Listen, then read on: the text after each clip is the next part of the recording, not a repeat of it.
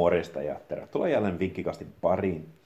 Tässä jaksossa perehdytään hieman FA Cupin legendaarisen kolmen kierroksen otteluihin ja etsitään sieltä ne mahdolliset yllätykset eli jättiläisten kaadot.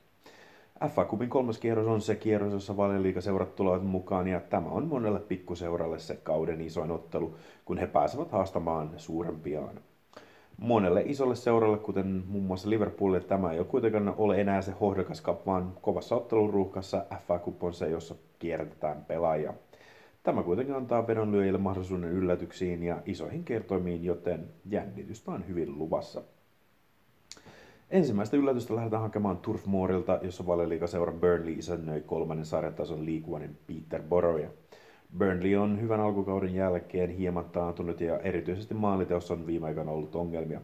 Joukkue ei luo ottelussa kovinkaan montaa paikkaa ja se on näkynyt kolmessa edellisessä ottelussa, jossa joukkue on hävinnyt jokaisessa.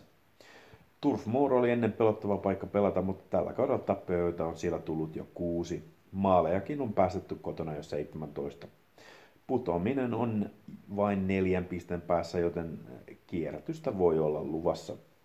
Burnleyn reservit eivät ole Peterboroughin parempia, joten yllätys voi olla luvassa. Peterborough on kolmen ottelun tappioputkessa itsekin, mutta maaleja he pystyvät silti tekemään. He ovat liikuvanensa tehneet 44 maalia, joka on siinä sarjassa eniten. Tämän takia kokeilun ottanut parin kohdetta. Vierasvoitto kertomalla 6 ja vierasjoukkue yli 1,5 maalia kertomalla 3,25. Toista yllätystä lähdetään hakemaan Rochdaleista. Liikuvanissa palava kotijoukkue kohtaa liikaseura Newcastle. Newcastle kärsii pahista loukkaantumisesta, joten kierrätystä on siksikin pakosti käytettävä. Vaikka hyvä matka tekisi kutaa Pohjois-Englannin joukkueelle, niin sillä voi olla edessä vaikea vierasmatka. Rochdale on hyvä kuppijoukkue. Kaksi vuotta sitten he etenevät jopa viidennelle kierrokselle, jossa he ensin pelasivat kotonaan 2-2 tasapelin Tottenhamin kanssa ennen kuin hävisivät vieressä. Rostelin tuplamahdollisuus tähän otteluun tarjolla 2,07 kertoimella. Tämän jälkeen matkamme etelärannikolle, jossa Southampton isännöi Championship-seura Huddersfieldia. Southampton on valioliikassa piristynyt voittain muun muassa edellisellä kierroksella Tottenhamin ja keräten 13 pistettä edellisestä 15 mahdollisesta. Siltikin joukko on vielä taistelussa putoamista vastaan ja FA Cupissa miehistö mitä luultavimmin kierrätetään. Southampton on ollut todella riippuvainen muutamasta pelaajasta, kuten Danny Inksistä, joka on tehnyt yli puolet joukkojen maaleista, sekä Ward Prowsesta ja kapteeni Höiberistä. Jos heitä leputetaan, niin Southamptonin taso laskee runsaasti. Huddersfieldelta on erinomainen nuori valmentaja Danny Cowley, joka teki loistavaa työtä Lincoln Cityssä nostaen heidät ensin jalkapalloliigaan ja heti sen jälkeen liikuvaniin. Hän siirtyi Huddersfieldin tällä kaudella syyskuussa sen jälkeen, kun hänen Lincoln oli tiputtanut Huddersfieldin Carabao-kupissa – hänet valittiin myös lokakuussa Championshipin kuukauden manageriksi.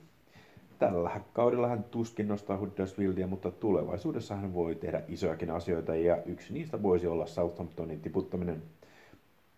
Kauli on sanonut, että hän tulee laittamaan parhaimman mahdollisuuden joukkueen Southamptonia vastaan.